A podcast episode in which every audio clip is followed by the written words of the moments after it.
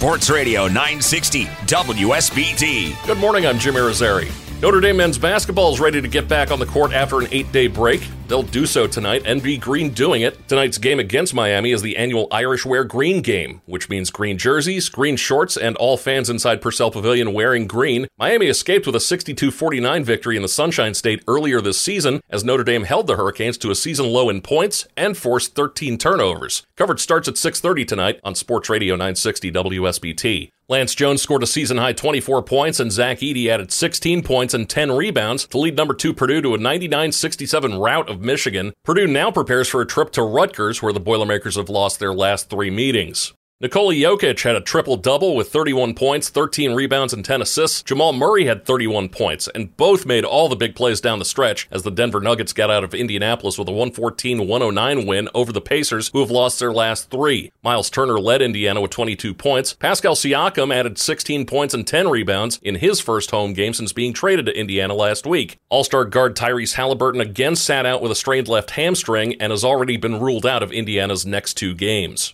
After firing Adrian Griffin, the Milwaukee Bucks have reached out to Doc Rivers and are engaging him in conversations about the franchise's head coaching job. Rivers, an E S P N N B A analyst who led the Philadelphia seventy-sixers to three straight trips to the Eastern Conference semifinals before exiting last spring, is the top target of the Bucks' search to replace Griffin. Meantime, Joe Prunty was promoted to interim coach, a role he's assuming for the third time in his coaching career, including with the Bucks following the firing of Jason Kidd in twenty eighteen. Despite the second-best record in the Eastern Conference at thirty and thirteen, the Bucks dismissed Griffin only forty-three games into his head coaching career, largely because the organization came to believe it could find an upgrade on the young coach who would give the team a better chance to compete for a championship. University of Notre Dame senior linebacker J D Bertrand has been named a first-team academic All-American, as selected by the College Sports Communicators. Bertrand becomes the thirty-seventh Fighting Irish student-athlete to earn first-team honors, and the first since linebacker Drew Tranquil was a first-team selection in twenty seventeen. Two Irish football players are not accounted for in the latest roster release. Notre Dame football no longer lists junior defensive lineman Gabriel Rubio on the twenty twenty-four twenty-five roster. A spokesperson confirmed his absence as he tends to a personal matter. Rubio intends to return to campus in March in time for spring ball. Offensive lineman Andrew Kristofic has stepped away from football altogether, deciding to be done with both the game and college itself after five seasons in South Bend. He ends his Irish career with forty-seven games played, eight starts, and two degrees, a bachelor's in marketing and a master's in business analytics. According to his LinkedIn page, Kristofic is trying to start a career in the financial planning services industry.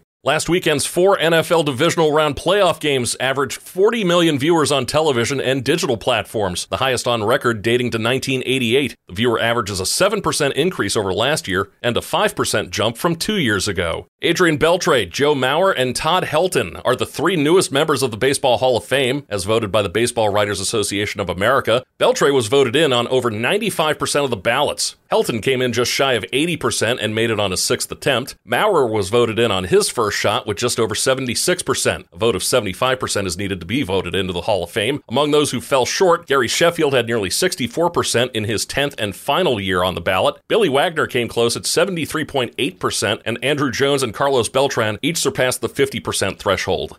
Roope Hintz scored twice for Dallas as the Stars were able to hold off a third-period Detroit rally to beat the Red Wings five four.